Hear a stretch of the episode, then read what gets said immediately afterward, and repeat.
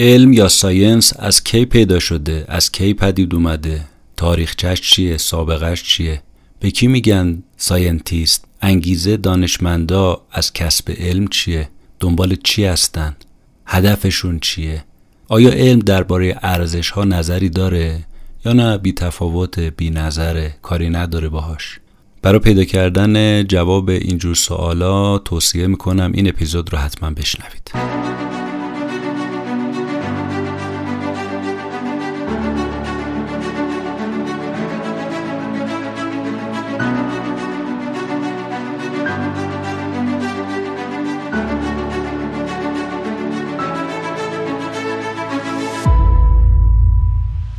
به نام خدا و عرض سلام و ادب خدمت شما خانم ها آقایون شنونده های فهیم پادکست کتاب جیبی. من مهدی بهمنی هستم و این بار هم با خلاصه یک کتاب دیگه در خدمت شما هستم. کتاب ارزشمندی که این هفته قرار هست خلاصش رو برای شما تعریف کنم. کتاب زیبای هزار چهره علم نوشته خانم لزلی استیونسون هست. این اپیزود در بهمن ماه 1401 منتشر میشه. و امیدوارم که از شنیدنش لذت ببرید. دیگه بریم با هم و خلاصه این کتاب رو بشنویم. همین اول اپیزود یه مطلبی رو با شما در میون بذارم. ممنونم از اینکه به ما میگید ما جمعه ها هر هفته منتظر هستیم که اپیزودها رو بشنویم ولی این مال اوایل کار ما بود. الان دیگه واقعیتش با توجه به هم نوع کتابایی که انتخاب می‌کنیم که هم قطور هست نوعا و هم اینکه محتواش زیاده و عمیقه و جفاست که اگه ما بخوایم سرمبندی کنیم فقط یه چیزی رو تحویل مخاطب بدیم اینه که وقت می‌بره. بعض موقع یک ماه بعض موقع بیشتر بعض موقع کمتر. بنابراین سعی می‌کنیم که دیگه زمان بندی مشخصی رو به شما اعلام نکنیم. به محض اینکه اپیزودی آماده بشه خدمتتون بلافاصله تقدیم می‌کنیم منتشر می‌کنیم. ممنون از اینکه شما منتظر میمونید و ممنون از اینکه به ما میگید و یادآوری می‌کنید. این نشانه محبت شما و علاقه شماست و مهمترین شارژ روحی هست که می‌تونید به ما بدید. دم شما گرم. خانم استیونسون تو این کتاب چهره از علم رو به ما نشون میده که می‌تونه خیلی برای ما جالب باشه. شاید هزار چهره نباشه اما همون چندین چهره ای که نشون میده به نظر من مفیده. سوال کلی و خلاصه این کتاب این هست که کلا علم وضعیت زندگی ما رو بهتر کرده بدتر کرده. چجوریه؟ خب الان اکثرا جواب مردم اینه که نه آقا زندگی به وسیله علم خیلی شیرینتر بهتر راحتتر اینها شده. نسبت به 300 سال پیش حداقل تو کشورهای توسعه یافته از نظر رفاه از نظر سلامتی وضعیت ما خب خیلی بهتر شده. معجزات پزشکی رو ما الان داریم می‌بینیم آنتیبیوتیک ها رو داریم می‌بینیم. آبله ریشه شده مرگ و میر نوزادا کمتر شده طول عمرمون افزایش پیدا کرده. همین تکنولوژی هایی که امروز در اختیارمون هست از سی و فلش مموری و موتور بخار و هواپیمای جت و موشک به هوا رفتن و به ماه رفتن سفر کردن همه اینا پیشرفت علم و تکنولوژی دیگه مدیون اینا هستیم. بنابراین با پیشرفت علم و تکنولوژی دیگه به نظر می‌رسه که هیچ شک و تردید در فایدهش باقی نمیمونه. اما می‌بینیم که خانم استیونسون میگه اینطوری نیست. به کمک همکارش که این کتاب رو نوشتن میگه که وقتی ما بررسی کردیم دیدیم حتی در آمریکا همین شک و تردیدها بیشتر هست که مهد علم جدید و تکنولوژی روس هست. بعد شروع می‌کنه به توضیح دادن این موضوع در مقدمه کتاب که نگاه کنید ببینید اکتشافات علمی چقدر مخرب بوده چقدر کاربردهای نظامی برای ما ضرر رساننده بوده. دینامیت رو نگاه کنید گازهای سمی رو نگاه کنید موشکهای مجهز به بمب‌های هیدروژنی رو نگاه کنید که چه تمدنهایی از بشر رو نابود کرد و چه بخش اعظمی شاید از حیات روی کره زمین رو از بین برد. خب چطور شما باز میگید علم برای ما فایده داره؟ از آلودگی های محیط زیست و رادیواکتیو که قافل نمیشیم تخریب لایه اوزون رو که نمی‌تونیم فراموش کنیم گرم شدن زمین رو که نمی‌تونیم از خاطر ببریم. حالا با در نظر گرفتن همه این جوانب به نظر شما علم بیشتر فایده داشته یا نه؟ آسیب رسونده. خانم لزلی استیمنسون میگه که این پرسش اصلی من تو این کتابه. و دنبال پاسخ بهش هستم. میگه اول بگم که این کتاب یه دورنمای تاریخی از شکگیری علم رو می‌خواد برای شما تعریف کنه و من می‌خوام در اونجا به شما بگم که گوشه های جذاب و آموزنده تاریخ علم مخصوصا تو زندگی نامه دانشمندان چیه؟ اونو برای شما تعریف کنم. و بیام بگم نگاه علم نسبت به ارزش ها چیه؟ علم چگونه به ارزش های ما نگاه می‌کنه؟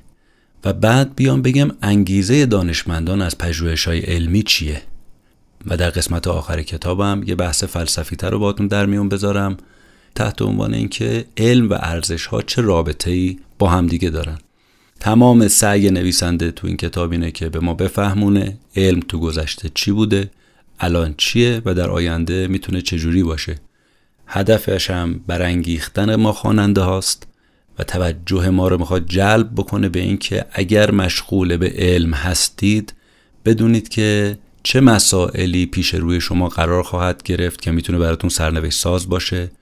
میگه مخاطب اصلی من هم تو این کتاب دانشجوها هستن که در آینده دانشمندان، متخصصان و مدیران آینده کشور خواهند بود. ولی به طور کلی این, این کتاب برای هر قشری آموزنده و لذت بخش می‌تونه باشه.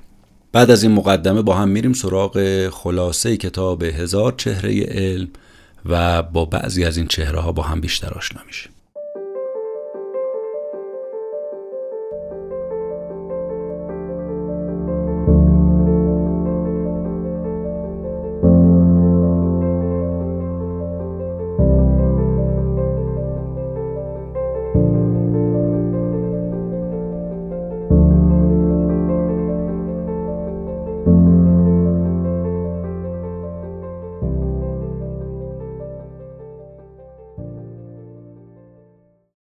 اول ببینیم واژه علم یا ساینس معنیش چیه.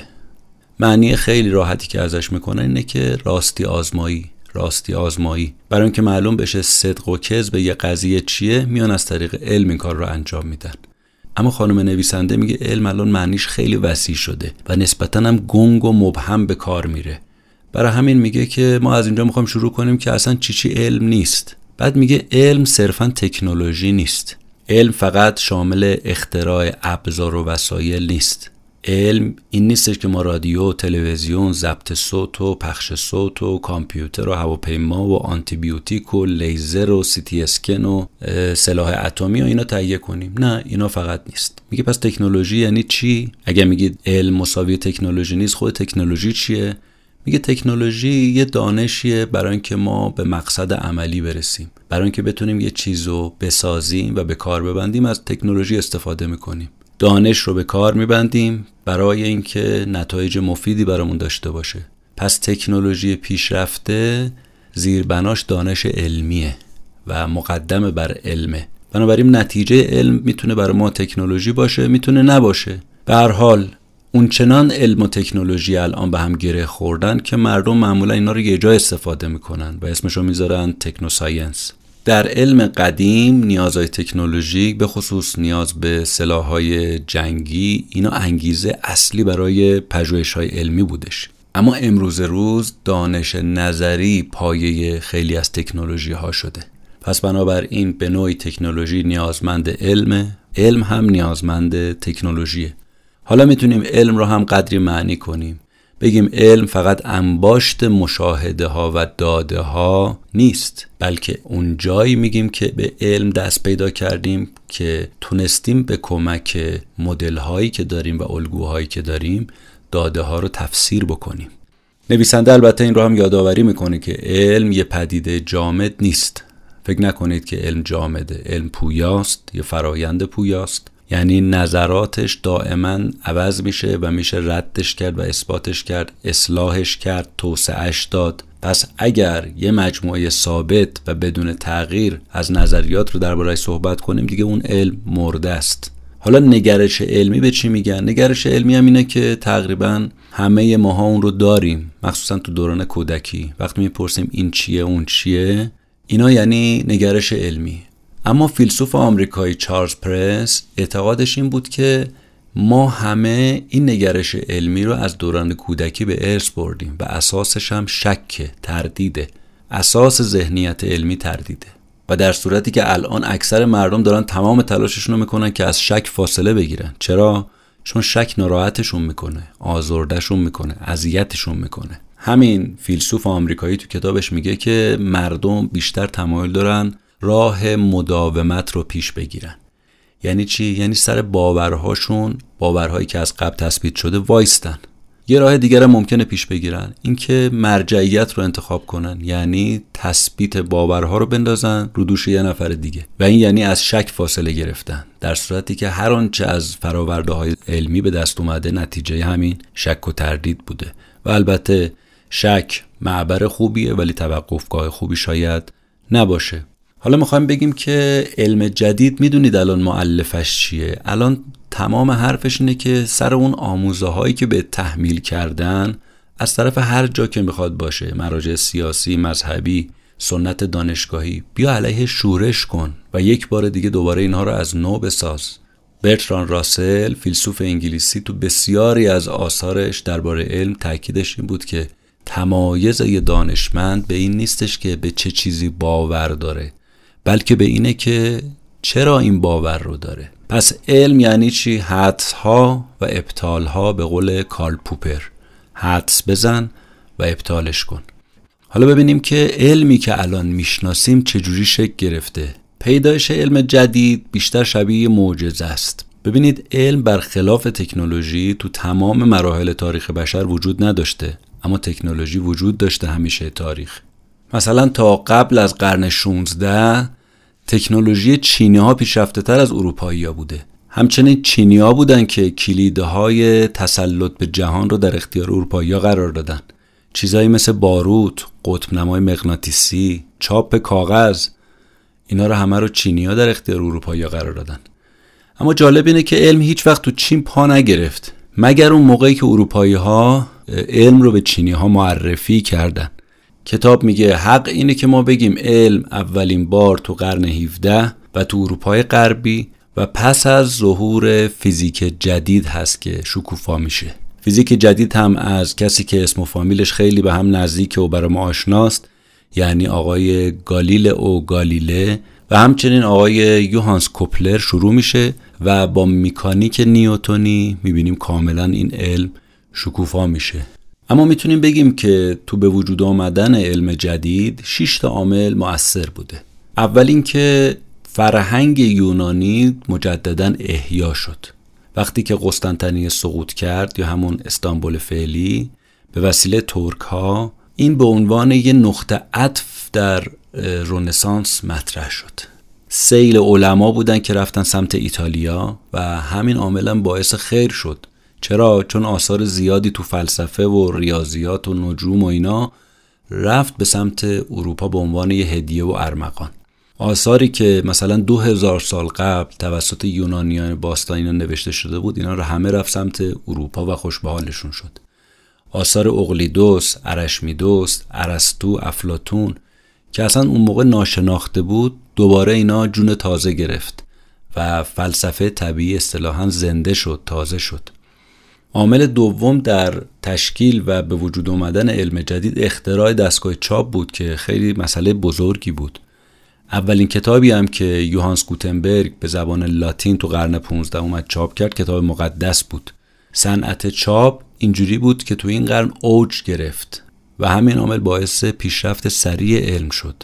سومین عامل ظهور سرمایهداری بود. یکی از نقاط ارتباط بین علم و سرمایهداری ریاضی بود. باورتون میشه؟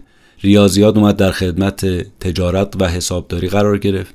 کسرها اعشار امثال اینها اینا از همه از ابداعات قرن 16 هم بود. عامل چهارم کشف قاره آمریکا بود.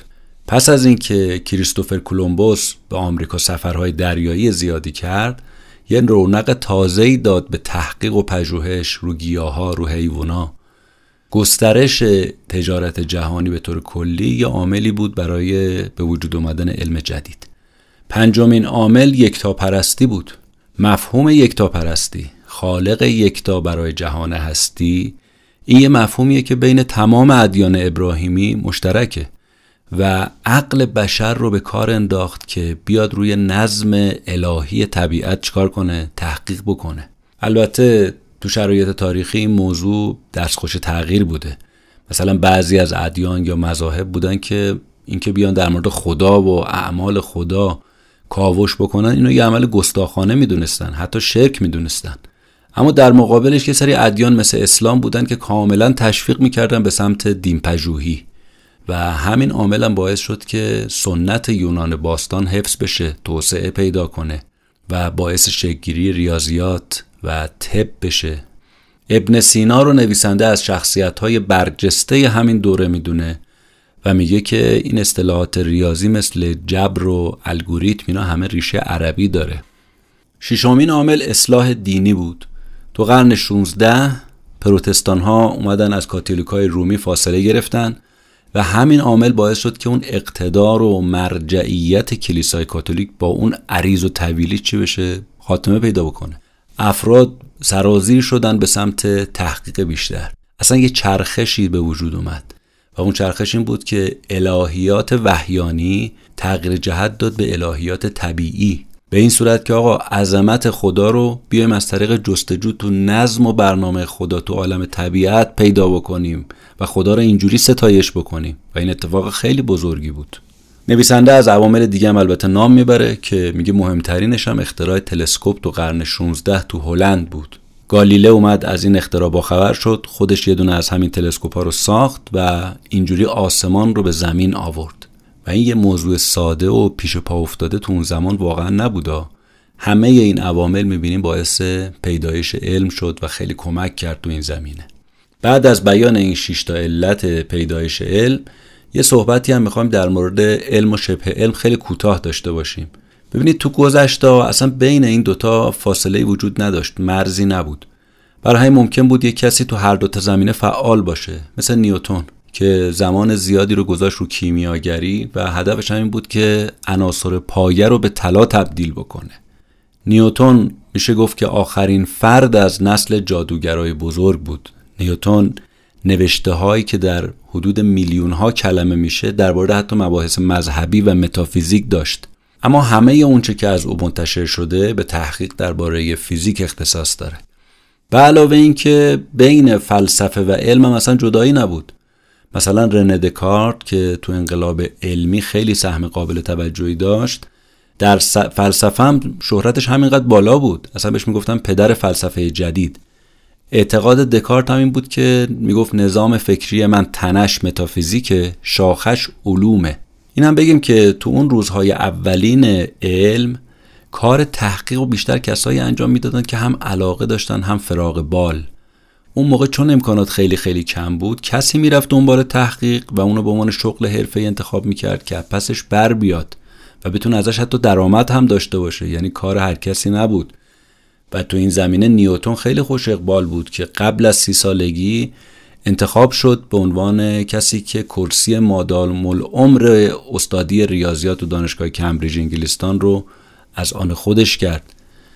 سلفش گالیله تو قرن 17 در ایتالیا او انقدر موفق نبود یعنی خیلی لطایف الهیلی زد که بتونه دولت و اشراف رو نسبت به تحقیقاش نظرشون رو جلب بکنه. یکی از اون شواهدی هم که نشون میده اون زمان فرصت های شغلی خیلی خیلی محدود بوده مخصوصا تو حوزه علم اینی که اصلا واژه دانشمند یا scientist به کار نمی‌رفت. شاید مثلا نهایتا به بعضی ها می‌گفتن فیلسوف طبیعی همین. اما فرانسیس بیکن که انصافا میشه گفت پیامآور پژوهش علمی بود تمام زور خودش رو زد که قدرت های زمانش رو مجاب کنه که به دیدگاهاش توجه کنن. ولی متاسفانه باز هم ناکام موند. اما بعد از مرگش یه اتفاق خوب افتاد و اینکه یک گروه از اندیشمندان انگلیسی به پیشنهادش توجه کردند. اومدن یه انجمن نامرئی رو بنیان گذاری کردن و بعدا همین گروه بود که تبدیل شد به انجمن سلطنتی. پادشاه چارلز دوم اومد منشور انجمن سلطنتی لندن رو هم که هدفش پیشرفت دانش طبیعی بود اینه امضا کرد. یعنی امضای پادشاه اومد پای این کاری که بنیانگذارش فرانسیس بیکن بود. اینجوری بود که اولین انجمن علمی اون زمان سر بلند کرد. انجمن سلطنتی می اومد از تحقیقات علمی حمایت می کرد تو زمین های متنوع و مختلف. از کشاورزی بگیرید تا گیاهشناسی تا شیمی تا ستاره شناسی و امثال اینا. یکی دیگه از چیزهایی هم که به پیشرفت علم جدید کمک کرد نیازهای دریانوردی بود. اولین نهادی که برای برآورده کردن نیازهای دریانوردی تأسیس هم شد و بودجهش رو از دولت می‌گیره رصدخانه سلطنتی پاریس بود. سه سال بعد از اون بود که رصدخانه سلطنتی گرینویچ هم تأسیس شد. همینجوری اومد جلو علم پا گرفت اومد جلو. و بسیاری از تحقیقات اولیه انجمل سلطنتی درباره تعیین طول جغرافیایی می‌بینیم که به نتیجه نشست و یکی از مشکلات اصلی صنعت دریانوردی را همینجوری حل کرد. وقتی زمان سنج یا همون کرونومتر به شیوه تکنولوژیک و البته نه علمی اختراع شد این مشکل رو اومد تو قرن 18 هم برای دریانوردها حل کرد. به حال یادمون باشه که هدف از تحقیق علمی در ابتدای راه در قرن 17 منفعت و سود بردن نبوده. اینو بدونیم. عامل اصلی چی بود؟ فقط و فقط کنجکاوی فکری بود. تو آخر بحث علم جدید می‌خوایم یه حرفی هم از حرفه‌ای شدن این علم بزنیم. واژه انگلیسی ساینس از واژه لاتین ساینتیا گرفته شده به معنای معرفت. اما امروز مفهوم علم انقدر کلی نیست دیگه. خیلی محدودتر شده. مثلا معرفت تاریخی یا ریاضیات محض و دیگه نمیگن علم. و یه مناقشه داغی هم هنوز سر این هست که آیا همه این معارف بشری یه نوع از علمن یا نه اینجوری نیست؟ همچنین معرفت هایی که با روش علمی اصلا قابل دسترسی نیستن. اینا هم یه نوع معرفتن علمن یا نه. تو سیر حرفه‌ای شدن علم اولین مورد ثبت شده از کاربرد واژه دانشمند از فیلسوف دانشمند انگلیسی جناب ویلیام هیول هست.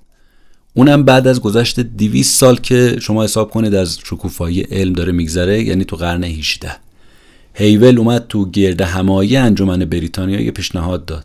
گفت آقا کسایی که وقت می‌ذارن به دانش می‌پردازند و سرشون تو دانش و تو کتابه در مقایسه با کسایی که کارشون هنره به هنر مشغولن به این افرادی که سرشون تو کتابه بگیم دانشمند. تازه تو قرن 19 بود که علم عمدتا تو دانشگاه به صورت حرفه‌ای به رسمیت شناخته شد. کلمه دانشمند کم کم به کار رفت و این یکی از نشانه های حرفه‌ای شدن علم بود.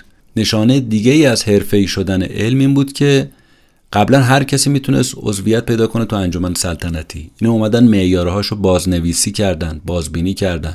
فقط کسایی می‌تونستن عضو بشن که شعن و اعتبار علمی بارز داشتن. اینجوری بود که شما می‌بینید تو قرن 19 خیلی از کسایی که به عنوان دانشمند شناخته می‌شدن سمت های حرفه‌ای مرتبط با علم داشتن. مثلا دانشگاهی بودن. البته اون موقع دانشمند نجیب زادم اونم از جنس مردش وجود داشت دیگه. اینا دستمزد نمی‌گرفتن. فقط با عشق کار می‌کردن کار علمی می‌کردن کار ارزشمندی انجام می‌دادن. مثلا یه نمونهش همین جناب چارلز داروین خودمون هست که از نمونه برجسته اینجور آدم هست. دانشمند نجیب زاده. الان در حال حاضر برای اینکه علوم فنی شده و پیشرفت پیدا کرده علم بدون آموزش تمام وقت و بدون داشتن موقعیت شغلی مرتبط با علم کسی نمی‌تونه دیگه به نتیجه علمی دست پیدا کنه. یا خیلی سخته. مدرک دکترا می‌خواد یه جایگاه شغلی با حقوق ثابت و مرتبط با رشته علمی می‌خواد اینا دیگه ضروری شده. دیگه مثل قبل نیست که هر کسی رو اسم دانشمند رو روش بذارن. اما می‌بینیم آلبرت انیشتند همون زمان یه مورد استثناء به حساب میومد اون موقع انیشتن یه کارمند گمنام اداره ثبت اختراعات سوئیس بود. که فقط اومد با سه تا مقاله پذیرفته شده تو سالنامه فیزیک دنیای فیزیک اصلا شوکه کرد که این آقا از کجا سر کلش پیدا شد. امروزه یه همچون مواردی می‌بینیم احتمالش به مراتب کمتره. حتی اگر دانشجوی تیزهوش باشه طرف و تو مدارج علمی هم خیلی سخت پیش رفته باشه بازم می‌بینیم که نمی‌تونه به این حد و اندازه بدرخشه. الان دیگه کم پیدا میشه دانشمندی که تو 26 سالگی درجه استاد تمامی بگیره مثل کوپلر، نیوتون، جیم کلارک مکسول، ویلیام تامسون، جوزایا گیبز اینا کسایی بودن که تو سن کم تونستن به درجه استاد تمامی برسن. الان دیگه خیلی مشکل شده. نمیگیم نیست ولی کم شده.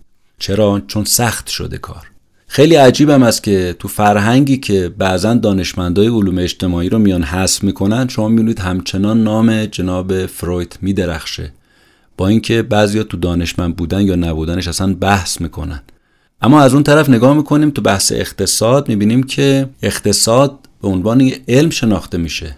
کارل مارکس که نظرات اقتصادی خیلی خوب یا خیلی بدی حالا از دیدگاه بعضیا داشته و تاثیرش تو اقتصاد خیلی فوق العاده بوده می‌بینیم تو فهرست دانشمندا نیست. کمتر تو فهرست دانشمندا میادش و این عجیبه. تو بحث صنعتی شدن علم یا همون علم صنعتی هم سابقهش رو وقتی نگاه می‌کنیم از اواخر قرن 19 اوایل قرن 20 تو آلمان باید رد پاشو پیدا کرد. تو این روند صنعتی شدن علم یکی از افرادی که تاثیر خیلی زیادی داشت فریتز هابر بود که انجمن قیصر ویلهلم رو تأسیس کرد. انجمنی که با حمایت مالی بانک ها و شرکت های تجاری آلمان بنیادش گذاشته شد. و اینجوری بود که چرخ تحقیقات علمی شروع کرد چرخیدن. این سازمان کارش این بود که تجهیزات آلمان در جنگ جهانی اول رو میومد تأمین می‌کرد تو آمریکا هم صنعتی شدن علم رفت تو قالب ساخت اولین بمب اتمی در زمان جنگ جهانی دوم. امروز هم خیلی از تحقیقات علمی درباره تکنولوژی های پیشرفته است. مثلا میکروسکوپ های الکترونیکی ابر سانتریفیوژ ها شتاب دهنده ها تلسکوپ های روی ماهواره خب اینا هزینه هاشون که یک قرون دوزار نیست که. از عهده دانشگاه معمولی خارجه و باید در سطح ملی یا بین المللی اینا تأمیر مالی بیشن. اما خب متاسفانه دولت ها صنایع بزرگ نه حاضر نیستن پولای کلان خودشون رو خرج علم کلان بکنن. مگر اینکه در مقابلش انتظاراتی دارن. حالا یا به صورت سود مالیه یا میگن آقا نفع پزشکیش برای ما چیه؟ نفع امنیت ملیش چیه؟ و امثال اینا. بنابراین اینجور مسائل علمی تو حوزه سیاست گذاری ملی میاد تعریف میشه. ناخواسته این علم میشه چی؟ علم صنعتی. یعنی پروژه های تحقیقاتی که توسط شرکت خصوصی و در خدمت اهداف و منافع اونها قاعدتا خواهد از اینجا به بعد می‌خوایم بریم سراغ این که چه برداشت هایی از علم وجود داره که مطلب خیلی مهمیه خیلی هم جالبه و توصیه می‌کنم حتما بشنوید و اینکه چه تصوراتی درباره علم وجود داره. این کند و کاو رو با هم دیگه انجام میدیم تا ببینیم که چشماندازهای نسبت به علم چی هست.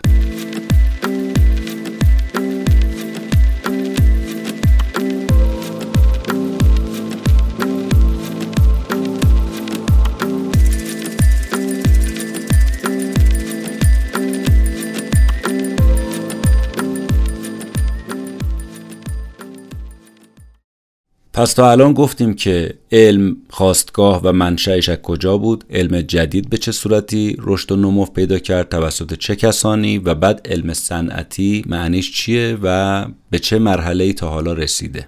اینا رو یه مقداری توضیح دادیم دربارهش صحبت کردیم. از اینجا بعد می‌خوام یه بحث خیلی خیلی مهم رو با هم شروع کنیم و اون که چه نگاه هایی نسبت به علم وجود داره چه برداشت هایی از علم می‌کنن و علم نسبت به ارزش های ما چه نگاهی داره؟ چجوری می‌بینه ارزش ها رو؟ بحث خیلی مهم و جالبیه که توصیه می‌کنم حتما بشنوید.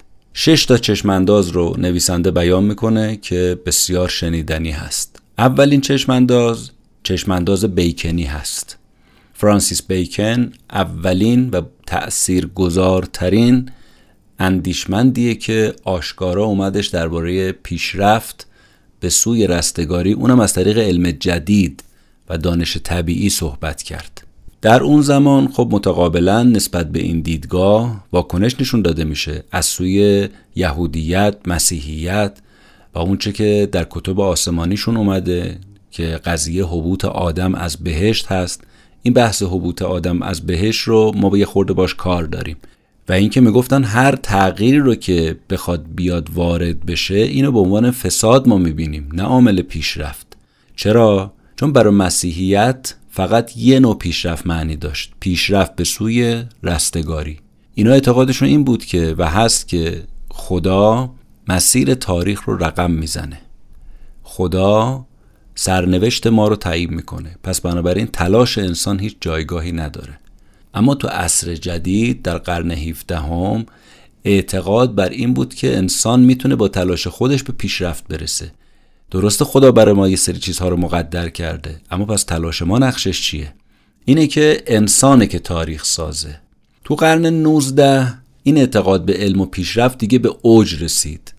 تو این شرایط بود که جناب فرانسیس بیکن قد علم کرد. خودش که وکیل بود یه سیاستمدار بود. و در زمان حکومت شاه جیمز اول اومد تا مقام رئیس دیوان عالی انگلستان ارتقا پیدا کرد. اما متاسفانه تو سن 60 سالگی محکوم شد به یه رشوهخواری و برکنار شد. خود بیکن رو شاید نمیشه به عنوان یه دانشمند حساب کرد اما میشه اون رو واقعا به عنوان منادی روح علمی در عصر جدید ازش اسم ببریم. خودش می‌گفت که من زنگی رو به صدا در آوردم که دیگران رو به هوش آورد.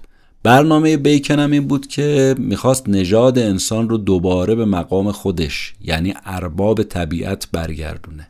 اسم این کارم گذاشته بود نوسازی عظیم. خب حرفش هم حرف خیلی نوعی بود. بازسازی کامل علوم هنرها بازسازی معارف بشری مبتنی بر یک مبنای درست و استوار نه همینجوری یلخی. اعتقادش این بود که همه این بحث و جدل های فلسفی که در گذشته شده اینا هیچ کدوم دریچه ای رو به سمت طبیعت باز نکرده. بنابراین این فلسفه سنتی به تنهایی نمی‌تونه از پس این کار بر بیاد. کافی نیست زورش نمی‌رسه. اتفاقا تو اون زمان می‌بینیم که برخلاف فلسفه و رهنمودهاش مهارت های میکانیکی بود که گرچه خیلی کند اما یه پیشرفت مدام رو داشت به وجود می آورد برای بشر یه سری امکانات رو فراهم می کرد ساخت گاواهنهای پیشرفته آسیابای بادی چرخهای ریسندگی ساعتهای میکانیکی. اینا برای بشر خیلی مفید بود. بیکن می‌گفت که سر و دست باید با هم به کار بیفته. بنابراین فهم تنها که قدرت نداره. ولی وقتی معرفت با عمل آمیخته بشه به انسان قدرت میده. بیکن اعتقادش این بود که علم این قدرت رو داره که طبیعت رو بهتر بشناسه و اینجوری وضع زندگی انسان رو بهتر بکنه. نظریه نهاییش هم درباره پیشرفت علمی این بود که می‌گفت دانش قدرت میاره برای انسان. دانش به مردم قدرت میده که همه چیزای خوب رو برای خودشون و برای دیگران بسازن. به قول نویسنده این کتاب انصافا نمیشه گفت هدفش بلند پروازانه نبوده. متاسفانه خوشبینی بیکن تو تضاد آشکار بود با نظرات تاریک بینانه ای که درباره بشر درباره طبیعت اون موقع وجود داشت. مثلا یه شاعر مسیحی به نام جان دان اعتقادش این بود که جهان و ساکنان جهان از حبوط آدم ابوالبشر همینجوری در حال از بین رفتن و زوال هستند و باید منتظر روز جزا باشن. اما بیکن تمام امیدش این بود که بتونه این مسیر تاریخ رو بعد از حبوط آدم عوض بکنه. بیاد به ما بگه آقا ما در حال زوال و از بین رفتن نیستیم و اینکه فقط منتظر روز جزا باشیم. ما رو تشویق می‌کنه بیکن به اینکه یه بهشتی رو زمین برای خودمون بسازیم. واقعا بیکن نگرشش نگرش جدیدی بود اونم تو اون تاریخ. فرانسیس بیکن همچنین نگرش برخی کتاب های عهد عتیق رو اصلا یک سره نادرست می‌دونست.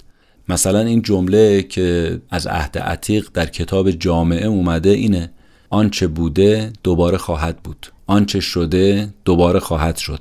زیر آفتاب چیز جدیدی نخواهد بود.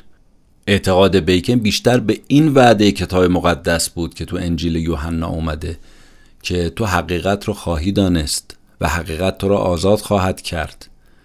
حقیقتا هم بیکن تو نقش سخنگوی دیدگاه علمی اثرگذاریش خار العاده بود.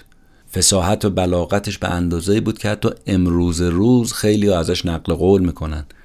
بیکن اینکه یه دنیای نو شکل بگیره رو به چشمش می‌دید و راستی که شگفتآوره که دورنمایی که تو اون تو ذهنش داشت امروز چقدر داره رنگ واقعیت به خودش می‌گیره.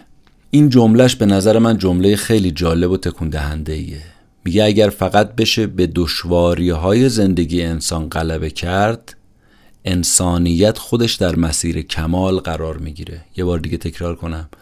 اگه فقط بشه به دشواری های زندگی انسان غلبه کرد انسانیت خودش تو مسیر کمال قرار می‌گیره. به هر حال تو قرن 18 که عصر روشنگری بود چشمانداز بیکنی بر اندیشه غربی حکفرما شد. توماس جفرسون نویسنده بیانیه استقلال تصویر سه نفر همیشه جلو چشمش بود.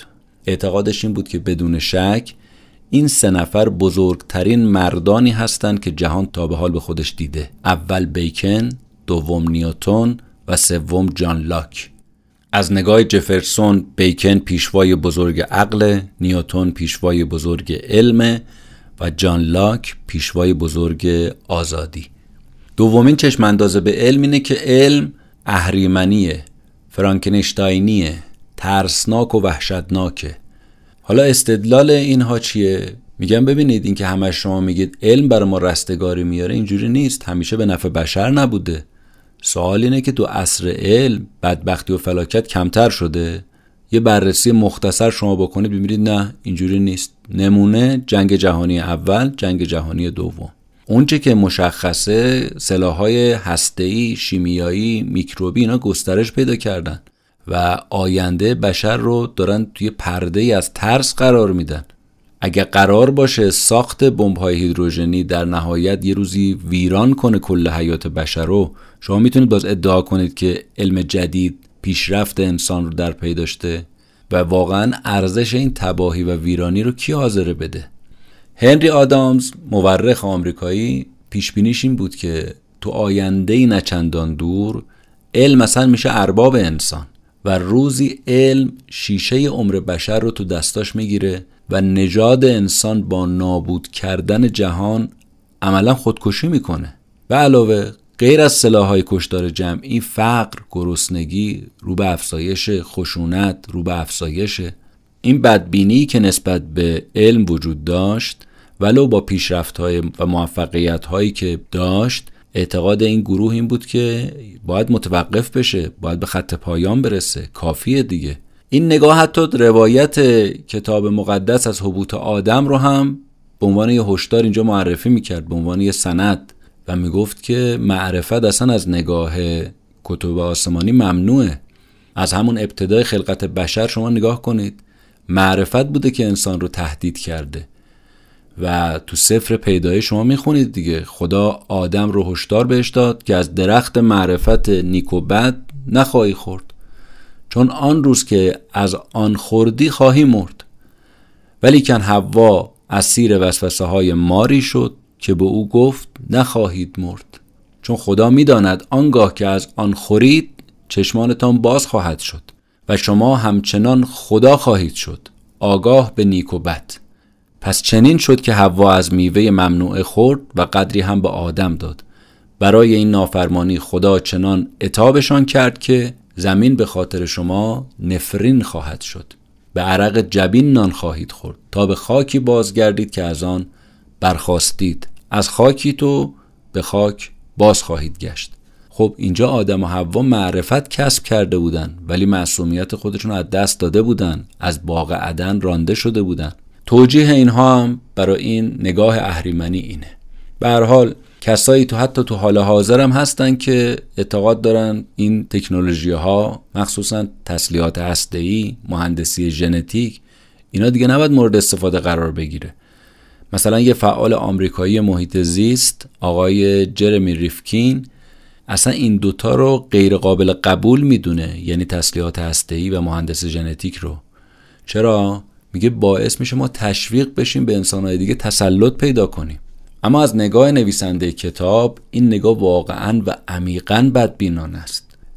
همین آقای جرمی ریفکین انقدر روی این نظریش پافشاری کرد که همین الان هم داره تلاش می‌کنه دادگاه ها رو متقاعد کنه که جلوی بیوتکنولوژی بیستن. و اتفاقا یه موفقیت هایی هم تو این زمینه به دست آورده. کار به جایی رسید که مجله تایم از این آدم به عنوان سرسختترین مخالف بیتوجهی به محیط زیست و مخالف مهندسی ژنتیک تو کشور لقب بهش داد. و البته یه لقب دیگه هم بهش داد که براش به یادگار موند. منفورترین انسان در علم. به نوعی ریفکین نماینده یکی از قدرتمندترین نگرش های بدبینانه به علمه. ریفکین حتی بعد از اینکه اعلام شد بره به نام دالی تو اسکاتلند شبیه سازی شده تمام تلاشش رو کرد برای اینکه جلوش گرفته بشه جلو این شبیه سازی انسان متوقف بشه و گرفته بشه. اعتقاد ریفکین این بود که جنایت فجیعیه که ما بیایم از یک کسی زیراکس بگیریم. شما با این کارتون یه استریت جکت ژنتیکی به تن انسان می‌کنید. این برای اولین باری که ما می‌بینیم اصول طراحی صنعتی رو برداشتیم و روی آدم دیگه داریم پیاده می‌کنیم. اعتقادات ریفکین این بود. سومین چشمانداز به علم اینه که علم باعث تضعیف ارزش های انسانیه. این نگاه که خب می‌دونیم یه خورده جدیدم هم ظهور کرده کاملا نگران چیه فلسفه و جهانبینی انسان؟ حرفاش هم البته تو قالب علمی می‌زنه. این نگاه میگه که آیا ما باید قبول کنیم که علم میگه ما فقط یه ذراتی از قبار معلق هستیم توی جهانی که کاملا به نگرانی های ما بیعتناست میگه آیا واقعا انسان اینه؟ آیا این نگاه علم به انسان درسته؟ یکی از نمونه هم شعر جاندان هست که یه واکنش بود به گزارش گالیله. نگرانی دان چی بود؟ می‌گفت اگه اینجوری باشه دیگه انسان جایگاه خودش رو به عنوان مرکز عالم دست میده. گالیله میگه زمین به دور خورشید میگرده در صورتی که باید همه چی به دور زمین بگرده. چرا؟ چون انسان محوره. و انگار که ما همینجوری به صورت سرگردان تو هوا معلق هستیم. پس جایگاهمون چی میشه؟ ببینید چقدر رو این نقش محوری داره اینو تاکید می‌کنم برای انسان. چرا؟ چون فیزیک جدید گالیله و نیوتون جهان رو جوری تصور می‌کنه که جهان طبق قوانین میکانیکی عمل کنه و اصلا اعتنایی به آرزوهای انسان نداره. نویسنده میگه که یه منشأ اصلی دشمنی با علم اینه که علم پیوند ما و طبیعت رو پاره می‌کنه به بهانه چی؟ فهم رازهای طبیعت. و اینم که اینها این حرف رو می‌زنن شاید منشأش همین باشه. مثلا شاعر و عارف انگلیسی ویلیام بلیک فکر می‌کرد که علم جدید روح انسان آزاد رو تهدید به بردگی می‌کنه. و هشدارم می‌داد که بیکن، لایک و نیوتون رو اصلا بندازید دور. دقیقا همون سه بزرگ مردی که جفرسون ازشون به عنوان استور نام می‌بره. خلاصه پیام بلیک هم این بود که روکوراست میگو آقا هنر درخت زندگی و علم درخت مرگه اینم سومین دیدگاه. و اما چهارمین چشمانداز به علم. آرمان شهرها و ویران شهرها. تو قرن 18 متفکرای زیادی بودن که خب سودای آرمان شهری رو داشتن تو سر.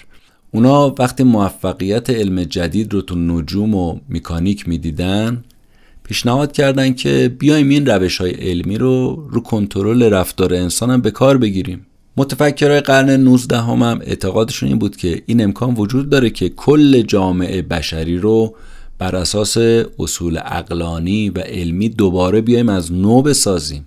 اما اشکال این نگاه چی بود؟ این یه نوع ایدئالیسم خرد باورانه است برای شیفتگان پیشرفت علمی. بله ما هم دوست داریم اینجوری باشه اما به این سادگی نیست. خیلی ایدئالیه خیلی رومانتیکه اینا از نیمه تاریک سرشت بشر قافل مثنگ موندن.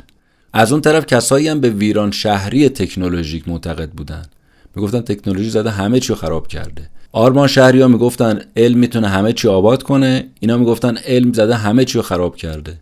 و می‌بینیم این روزها و اینجا و اونجا چقدر درباره اثرات شوم علم و تکنولوژی می‌بینیم داره صحبت میشه دیگه. ذکر مصیبت فراوون برای ما تو این زمینه شده.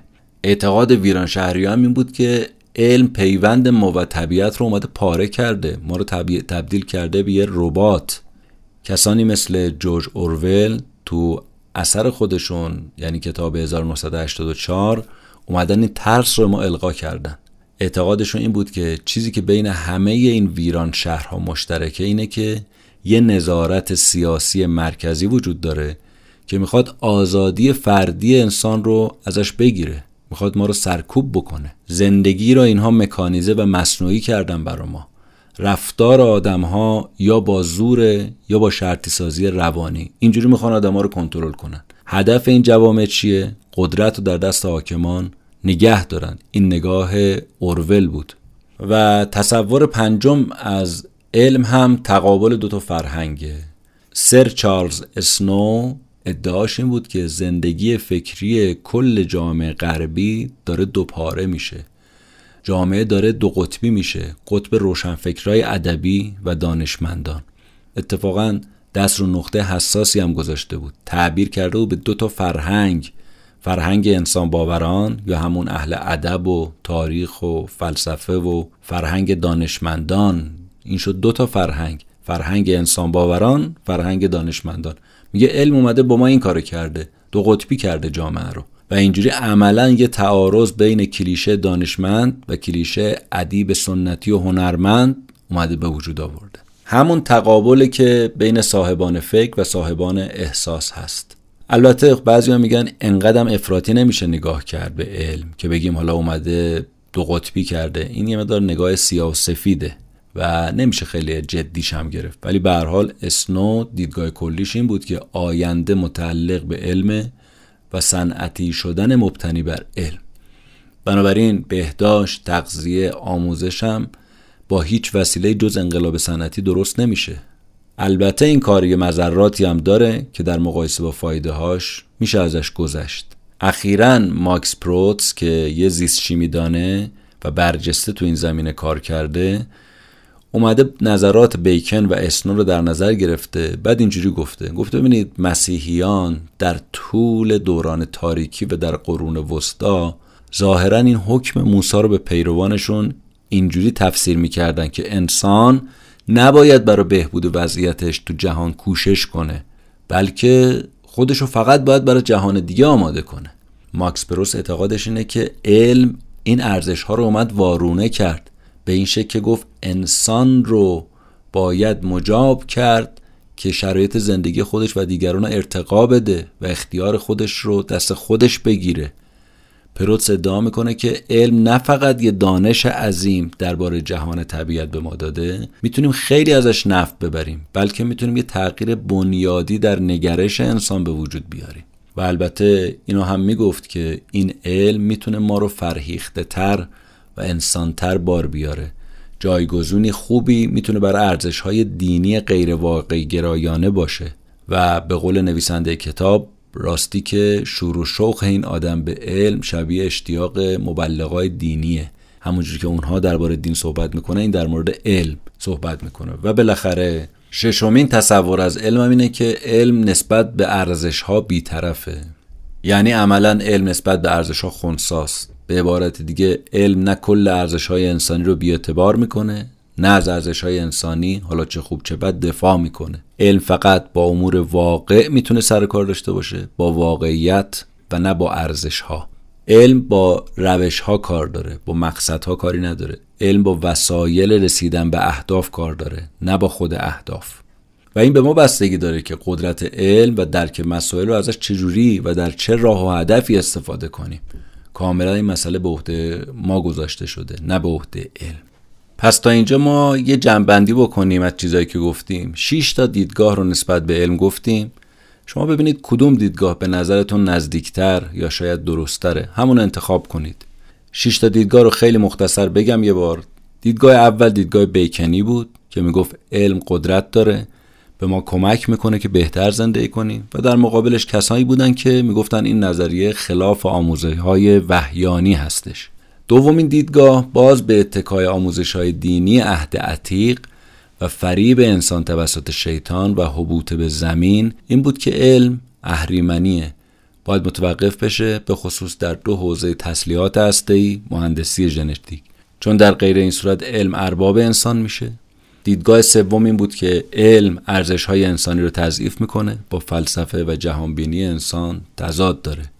این دیدگاه می‌گفت که اگه علم سلطان باشه جایگاه انسان به عنوان محور عالم به هم می‌خوره. این با اساس خلقت در تضاد. دیدگاه چهارم نگاه آرمان شهری و ویران شهری به علم بود. دیدگاه آرمان شهری می‌گفت بیایم علم رو در اختیار بگیریم بشر و رفتاراشو به وسیله علم کنترل کنیم هدایت کنیم تا به اون اوتوپیایی که مد نظر هست دست پیدا کنه. از طرف دیگه ویران شهری ها می‌گفتن علم پیوند ما رو با طبیعت پاره می‌کنه ما رو تبدیل می‌کنه به ربات و در نهایت نظارت و هدایت عالم میفته دست یه حکومت مرکزی و آزادی فردی ما اینجوری چی میشه؟ از بین میره. دیدگاه پنجم می‌گفت که علم باعث دو قطبی شدن جامعه میشه. قطب انسان باوران همون فلاسفه مورخان ادبا هنرمندان و قطب دانشمندان. این یعنی اینکه ما اهل فکر رو از اهل احساس جدا کردیم.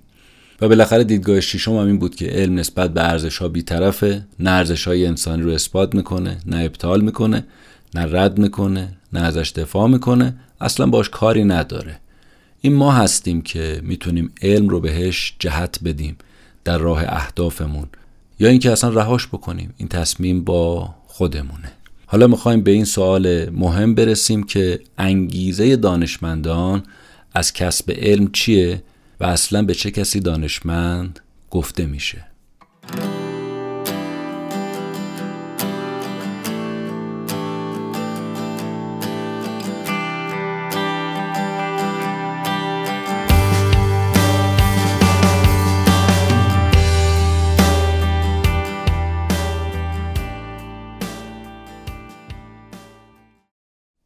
فرض کنید یه نوجوانی میگه که وقتی بزرگ شدم می‌خوام دانشمند بشم.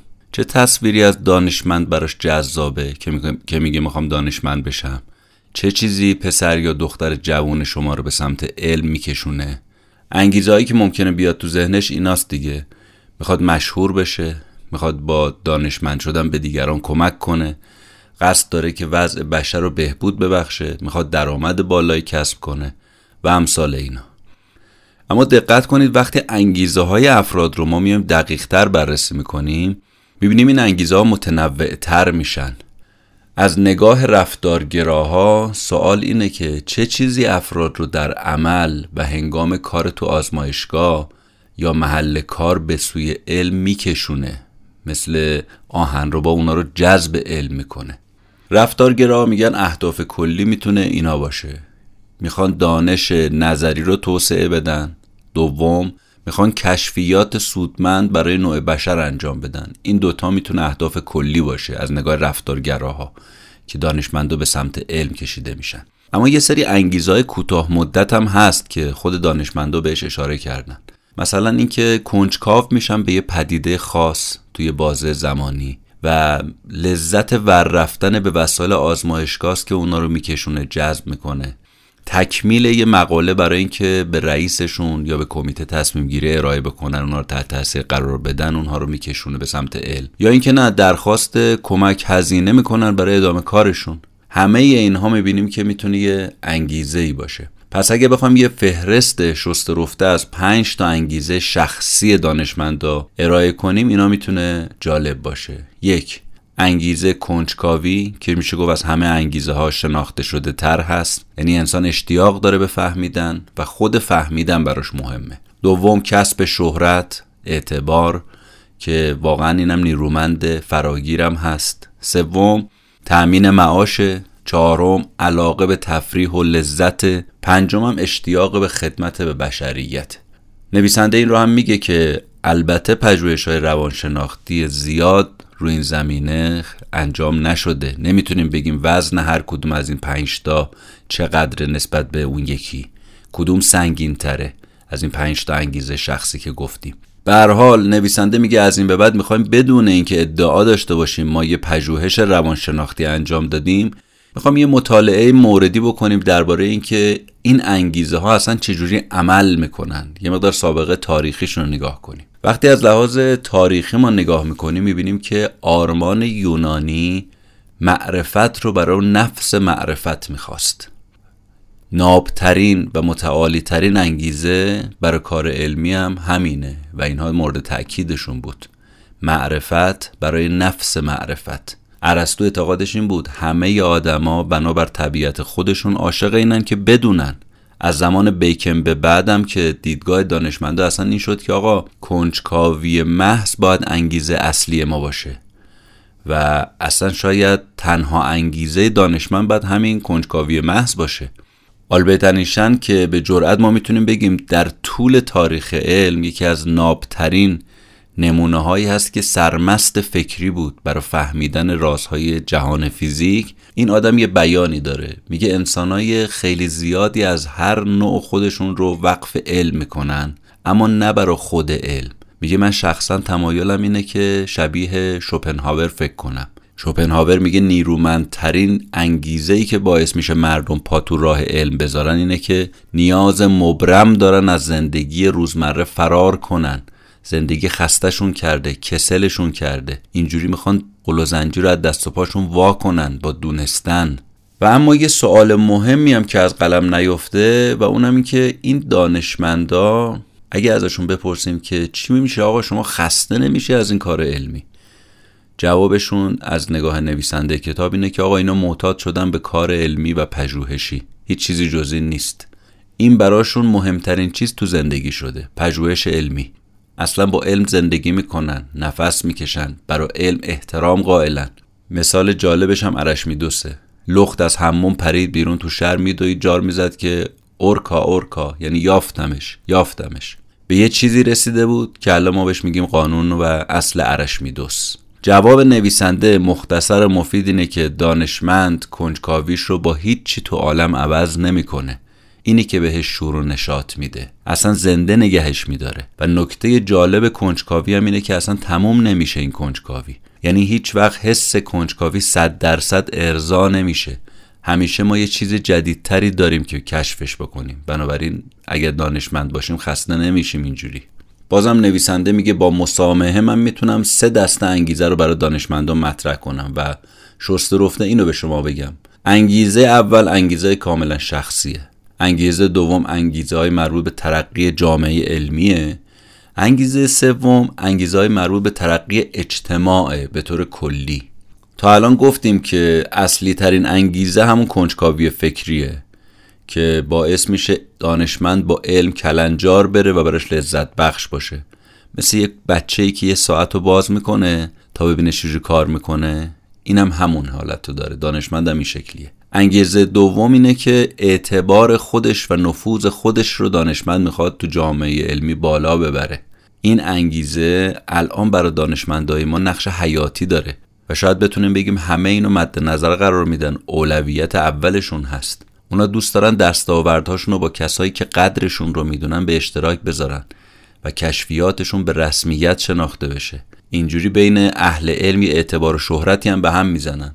انگیزه سوم چی بود؟ بلند پروازی هایی که یه دانشمند داره. برای اینکه نتیجه کارش برای جامعه سودمند باشه. اینجوری می‌خواد به قدرت و شهرت برسه. نویسنده کتاب یادآوری می‌کنه برای چندمین بار و تأکید می‌کنه روش که انگیزه واقعی دانشمند تو عمل خیلی پیچیده تر از این حرفایی که ما الان زدیم.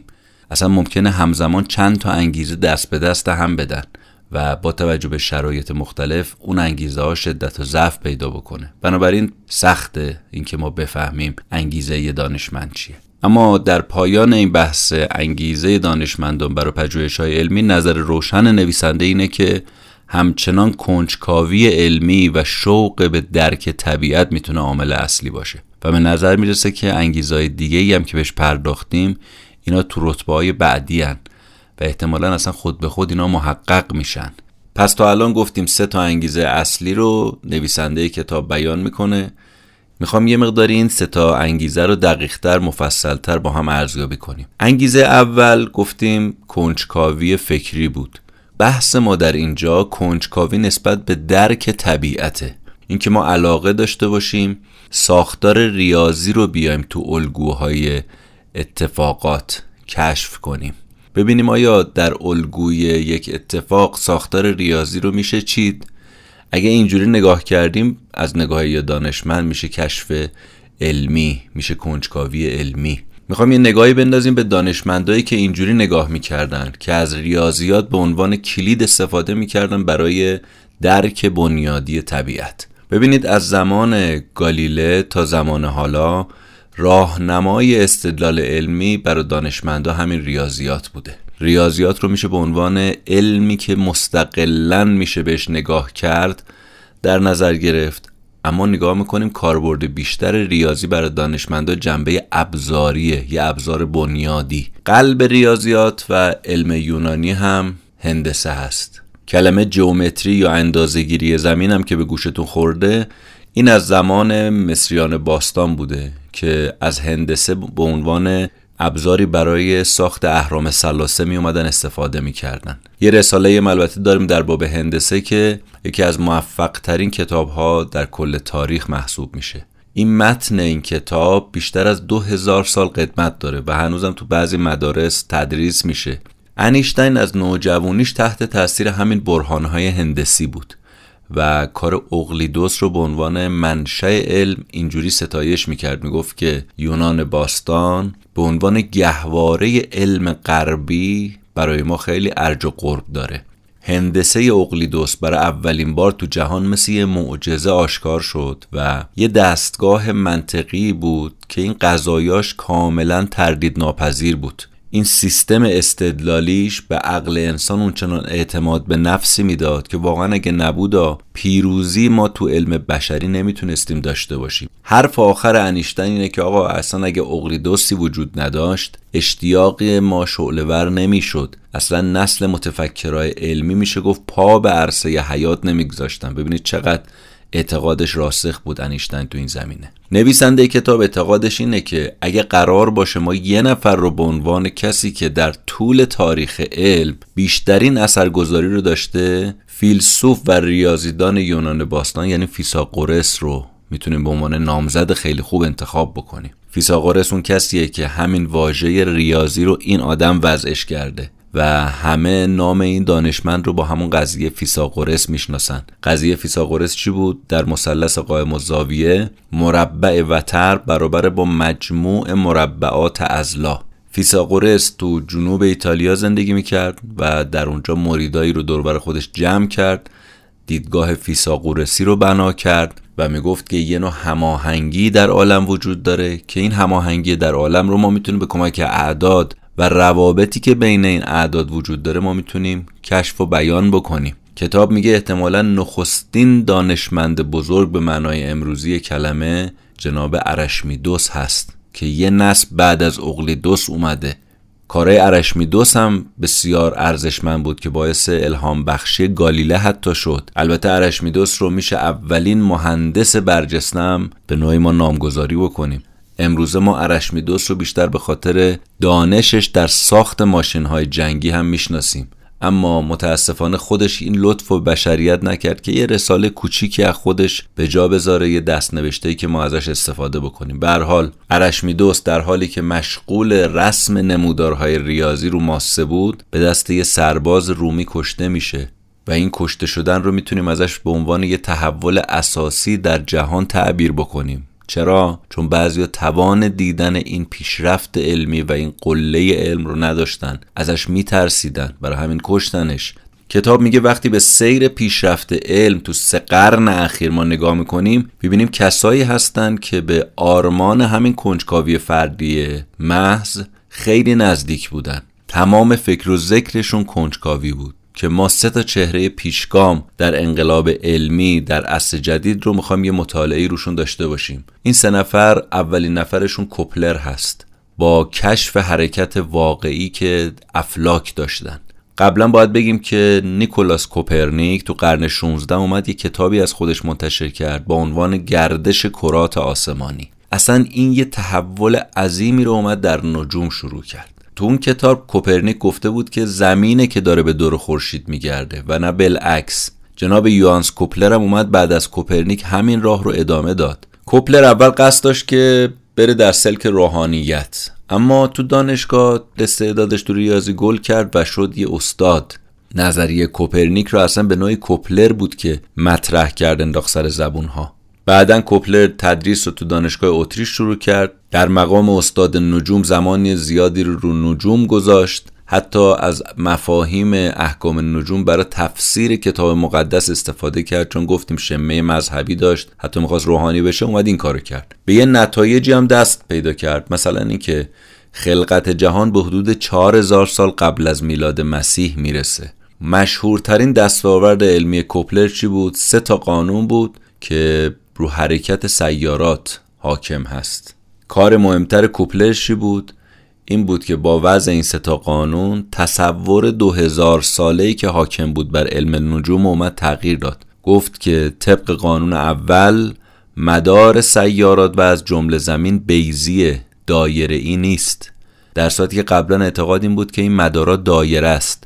برای کشف این مطلب خود کوپلر میگه که من چهار سال وقت صرف کردم. حدودا 900 صفحه من محاسبات وحشتناک اومدم انجام دادم. و به جرات می‌تونیم بگیم که تو تاریخ علم کوپلر یه شخصیت استثنایی به شمار میاد. کوپلر یکی از آرمانگراترین جویندگان همین معرفت محض خاطر معرفته و یکی از مشتاقترین و پرانگیزه ترین دانشمندان تمام طول تاریخ بوده. که واقعا در شوق درک حرکات اجرام آسمانی همینجوری میسوخت. تمام تلاش کوپلر برای این بود که بتونه نظم در افلاک رو کشف بکنه. درسته که انقلاب علمی جدید با الگوی خورشید مرکزی شروع شد اما کوپلر خیلی چیزای جدیدی به این جریان و به این نظریه اضافه کرد. نمونه دوم جناب اسحاق نیوتون هست یا آیزاک نیوتون نمونه اعلای دانشمند جدید. شما هر فهرستی از نام دانشمندو که تنظیم کنید آیزاک نیوتون هم در صدر اول قرار داره. اون در مکانیک نظریه داده در اپتیک تحقیق کرده حساب دیفرانسیل انتگرال رو اومده ابداع کرده. نیوتون تو دوره حیاتش عملا مثل بوتی پرستیده می شده جناب دیوید هیوم فیلسوف اسکاتلندی می‌دونید نظرش درباره نیوتون چیه؟ میگه نیوتون بزرگترین و نادرترین نابغه همه اعثار هست. فیلسوف قرن 19 هم جناب ویلیام هول هم میگه که با قاطعیت ما می‌تونیم بگیم که اصول نیوتون بدون شک عالی ترین و بینظیرترین پژوهش علمی هست که تا حالا کشف شده. حتی تو سالهای اخیر کسایی مثل استیون هافکینگ هم اومدن نظرات مشهوری رو درباره نیوتون دادن. گفتن که نیوتون قولی بود که در طول تاریخ علم مثلا همتایی نداشت. خود نیوتون البته ادعا می‌کرد که راز کشفیاتش تمرکز عمیقش رو هر مسئله ای و این بوده که باعث می شده پیش بره در علم.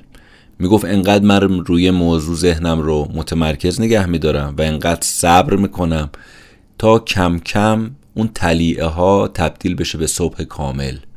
خب می‌دونیم دیگه موضوع جاذبه زمین از معجزات واقعا کشفیات نیوتون محسوب میشه.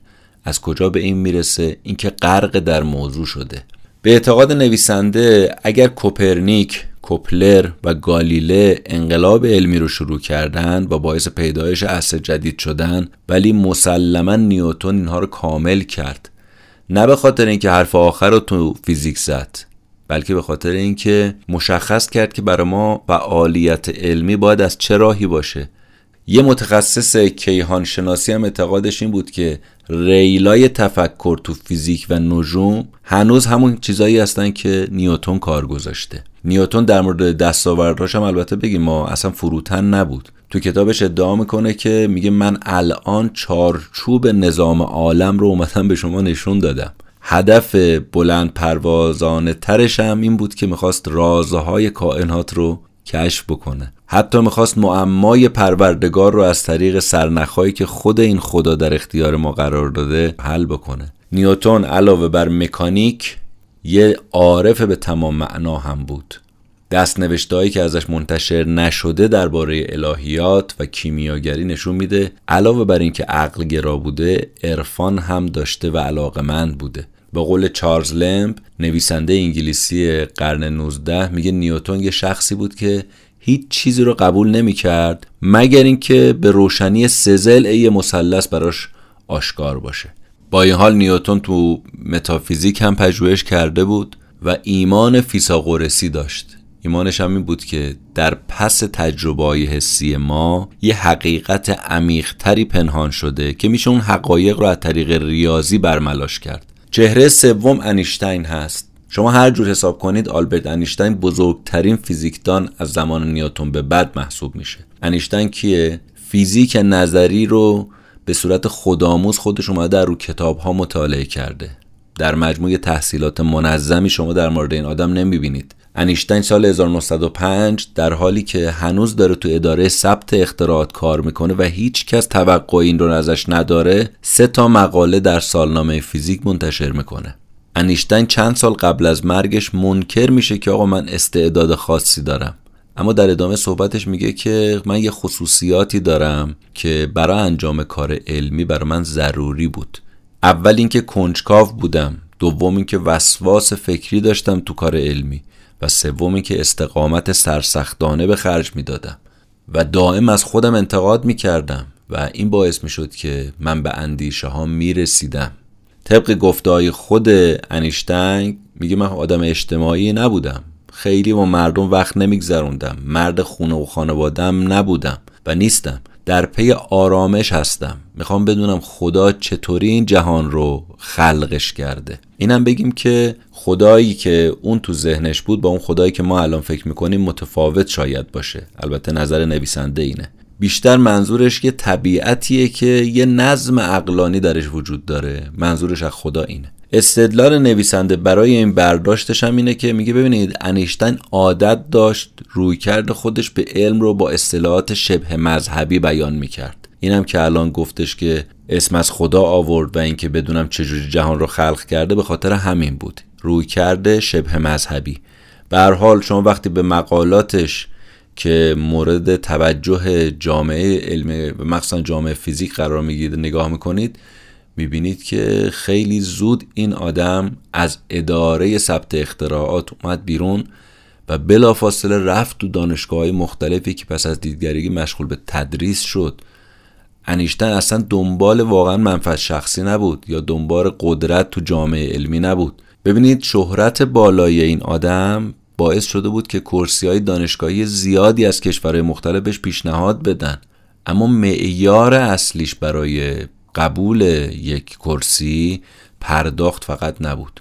معیارش این بود که چه جایی من می‌تونم بهترین محیط فکری رو به دست بیارم که بتونم توش فعالیت علمی بکنم. مهم برام اینه. پس تا اینجا عامل کنجکاوی فکری محض که انگیزه اصلی دانشمندان هست رو بررسی کردیم و سه نمونه از اینجور آدما رو هم گفتیم. جناب اساق نیوتون، جناب انیشتین و جناب کوپلر.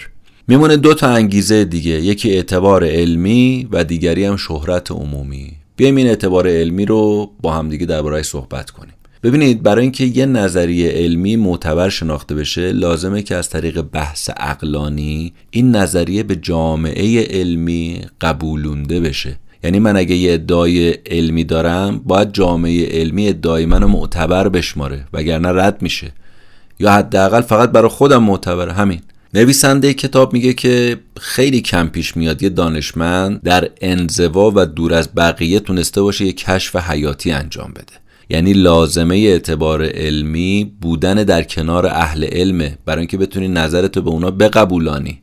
یعنی باید با علما سر کار داشته باشی با دانشمندان نشست و برخواست داشته باشی. بنابراین موارد نادری هم که تو این زمینه داریم مثل جناب مندل واقعا نادرن اینجور آدما. البته مندل هم به نوعی میشه گفتش که درک خودش از موضوع علمی و همچنین سوالاتی که تو زیست شناسی براش مطرح بود رو اینا رو از دیگران وام گرفته بود. مدیون اونها به نوعی بود. بنابراین اون هم باز به دیگران وابسته بود. پس به جرات می‌تونیم بگیم که از نگاه نویسنده این کتاب هیچ کس هر چقدر باهوش و با استعداد باشه نمی‌تونه همه چی از صفر شروع کنه. همین دانشمندایی که قبلا دربارهشون صحبت کردیم شما نگاه کنید نظرات و روش های قدیمی رو می اومدن سر کار خودشون قرار می‌دادن. به حال شما فرایند معمول یه پژوهش علمی رو در حال حاضر چجوری در نظر می‌گیرید؟ یک باید اصول مبانی یه موضوع رو آماده کرده باشید برای اون پژوهش علمی دو با تحقیقاتی که اخیرا در اون حوزه تخصصی انجام شده آشنایی داشته باشید سوم هر نتیجه به دست اومد سریعا منتشر بکنید چهارم بلا فاصله از طریق متخصصای مربوطه از نتایج به دست اومده آزمون به عمل بیاد و اگر تو آزمون موفق شدید اون وقت پژوهش شما معتبر شناخته میشه. نکته مهم قضیه اینه که همیشه اینجوری بوده و هست که همه چیزم مال نفر برنده است. یعنی تمام و کمال شهرت اعتبار می‌رسه به کسی که اولین مقاله رو درباره دستاورد جدید منتشر می‌کنه. حتی اگه چند نفر روی همون مسئله کار کنن و به نتایج مشابه برسن و اونو بعدا منتشر بکنن حق امتیاز مال برنده و نفر اول هست. مثلا یه شیمیدان سوئدی اکسیژن رو قبل از لاوازیه اومد جدا سازی کرد و اسمش هم گذاشت هوای آتش fire air اما نتونست به عنوان اولین کسی باشه که در این باره مقاله منتشر کرده. ولی می‌بینیم کس دیگه ای نفر اول شد تو این زمینه. یا مثلا پنیسیلین قبل از فلمینگ توسط دوشن تحقیقاتش صورت گرفته بود. اما امتیازش رسید به فلمینگ. چرا؟ چون زودتر مقاله داده بود. پس رقابت سر انتشار مقاله از قرن 17 به بعد بسیار حریصانه وجود داشت. حتی کار به منازعه تلخ هم کشیده می‌شد. رقابت البته باعث پیشرفت میشه. اما سوال نویسنده اینه که چرا همه چیز باید مال برنده باشه؟ اونایی که قبل از اون کار کردن اون بنده خدا چی؟ که اتفاقا میگه اینو که چه مظلومیتی اینها داشتن و اینکه چقدر خیلی هاشون تلاش کردن ولی اصلا اسمشون هم ما بلد نیستیم. یعنی نفر دوم اصلا کسی نمی‌شناسه. شاید با اینکه نفر دوم تمام تلاش رو کرده نفر بعدی اومده بهره برداری کرده. ولی چون مقاله رو زودتر نداده بنده خدا اسمی ازش نیست. چرا این همه ما رو اول بودن داریم تاکید می‌کنیم؟ جوابی که البته نویسنده از قول بعضی دانشمندا میده اینه که چون ببینید جامعه علمی به یک کشف جدید خیلی اهمیت میده. و خب هر چی زودتر مقاله منتشر بشه برای اینا ارزشمندتره به در بخورتره. به قول زیستشناس قبل از داروین یعنی ژان باتیست فقط این کافی نیست که شما یه حقیقت مفید و کشفش کنی اثبات کنی. لازمش اینه که شما اینو پخشش هم بکنی به دیگران بشناسونی. اکثر دانشمندا ببینید پس شهرت و اعتبار خودشون رو در بین همتایانشون تو جامعه علمی به دست میارن. و خب می‌دونیم که موفقیت تو بالاترین سطح علمی به یه مجموعه ای از ویژگی های مثبت نیاز داره. مثلا تخیل بالا، ثبات اراده، استقلال، اعتماد به نفس، پشتکار، تمرکز دائم رو اون کار. اما همه اینا ممکنه تبدیل بشه متاسفانه به یه خصوصیت نکوهیده. مثلا اطمینان بیش از حد طرف به خودش پیدا بکنه. خودپرستی پیدا بکنه یه دانشمند. احساس تسلط بر دیگران داشته باشه. دیگران رو خار بشماره. دانشمند باید حواسش به این صفات رزیله هم باشه. می‌رسیم به انگیزه سوم یعنی شهرت عمومی. این اصلا واقع بینانه نیستش که بیاد یه کسی برای رسیدن به نام و یه آوازه جهانی بخواد دانشمند بشه. این اصلا منطقی نیست. اما بودن کسایی که خواه ناخواه به این شهرت رسیدن. بعضی از اینا بزرگمنشانه به این شهرت پشت پا زدن. حتی مانع پیشرفت خودشون می‌دیدن. بعضی هم بودن که از تحسین و تشویق مردم کیف می‌کردن. بنابراین دانشمندا تو این زمینه سه دسته میشن. یک از شهرت روی گردان. دو از شهرت بهره برداری کن استفاده کن. سه از شهرت لذت ببر. اگه دوست داشتید با این سه تا طیف هم آشنا بشید بیشتر نمونای کتاب مطالعه کنید. می‌تونه هم جذاب باشه هم درس آموز باشه. البته خود نویسنده میگه هدف من از اس بردن از این دانشمندا تخریبشون نیست. فقط می‌خوام بگم بابا اینا نمونای عینی هم داره این جور انگیزه ها از این سه تا انگیزه که عبور کنیم می‌رسیم به یه مطلب جالب رابطه علم و ثروت که خیلی هم جذابه. ببینید همه دانشمندا برای اینکه ضروریات زندگیشون رو رفع کنن اسیر دقدقه های مالیشونن. بنابراین دانشمند نیاز داره که درآمد داشته باشه. مگر اینکه از قضا یه کسی مثل داروین باشه که صاحب ثروت شخصی باشه باباش پولدار باشه اینم در خوشی و در تمول زندگی کنه و به تحقیقاتش ادامه بده.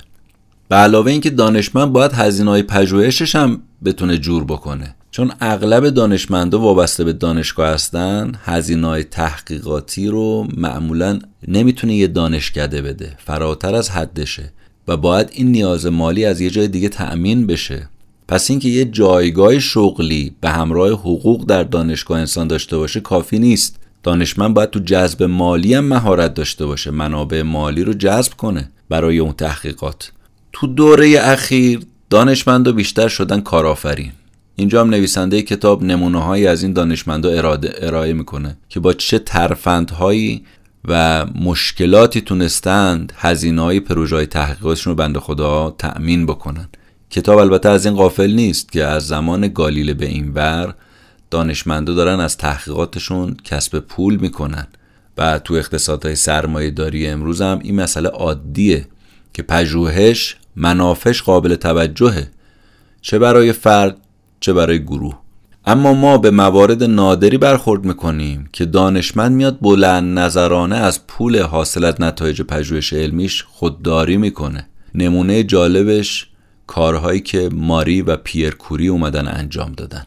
با اینکه خودشون اصلا وضع مالی خوبی نداشتن تازه تشکیل خانواده داده بودن اما اومدن اختراعشون رو که رادیواکتیو رادیوم بود ثبت نکردن برای خودشون به اسم خودشون. اعتقادشون این بود که آقا رادیوم متعلق به علم ندارای شخصی من. با اینکه می‌تونستن با ثبت انحصاری این اختراع برای خودشون به ثروت هنگفت برسن اما این کارو نکردن. تصمیم گرفتن که فداکارانه ازش بگذرن. حالا ممکن بود به چه ثروتی برسن؟ ببین اگه ثبت می‌کردن این ماده جدید تو کاربردهای پزشکی مثل درمان قده ها و بعضی سرطان ها کاراییش فوق العاده بود. می‌تونستن پس از ثبت اختراع تولید انبوه رو شروع کنن. خب نتیجه معلومه. پول پارو می‌کردن. اما شما امروز چند تا دانشمند مثل این کوری ها پیدا می‌کنید که الگوی کوری ها رو تبعیت بکنن. برعکس از اون طرف می‌بینید کسایی هم هستن که نقطه مقابل کوریا هستن. مثل آلفرد نوبل. از اون نمونه که به خاطر اختراع دینامیت به یه ثروتی بیکران رسید و خیلی زود میلیونر شد. جالبم اینه که کسی که خودش سلاح جنگی اختراع کرده به دیگران جایزه نوبل صلح میده. البته پول این جایزه نوبل هم از همین ثروت خودش داد. این واقعا اقدام بزرگی بود فداکارانه ای بود. الان هم می‌دونیم که نوبل حالا خوب یا بد شده یه معیار استاندارد ارزیابی موفقیت علمی شما. اگر شما به نوبل رسیدی یعنی به اون دانشمند تراز تونستی دست پیدا بکنی. البته که ثروت یکی از قوی ترین انگیزه های نوبل بود. اما انگیزه دیگرش چی بود؟ علاقه فنی به اختراعات و اکتشافات جدید. و جالب این که در طول زندگیش این آدم 355 مورد اختراع به نامش ثبت شده که البته همش هم نظامی نبوده. اقدام فداکارانه که نوبل اومد انجام داد این که سه سال قبل از مرگش اومد وصیت کرد.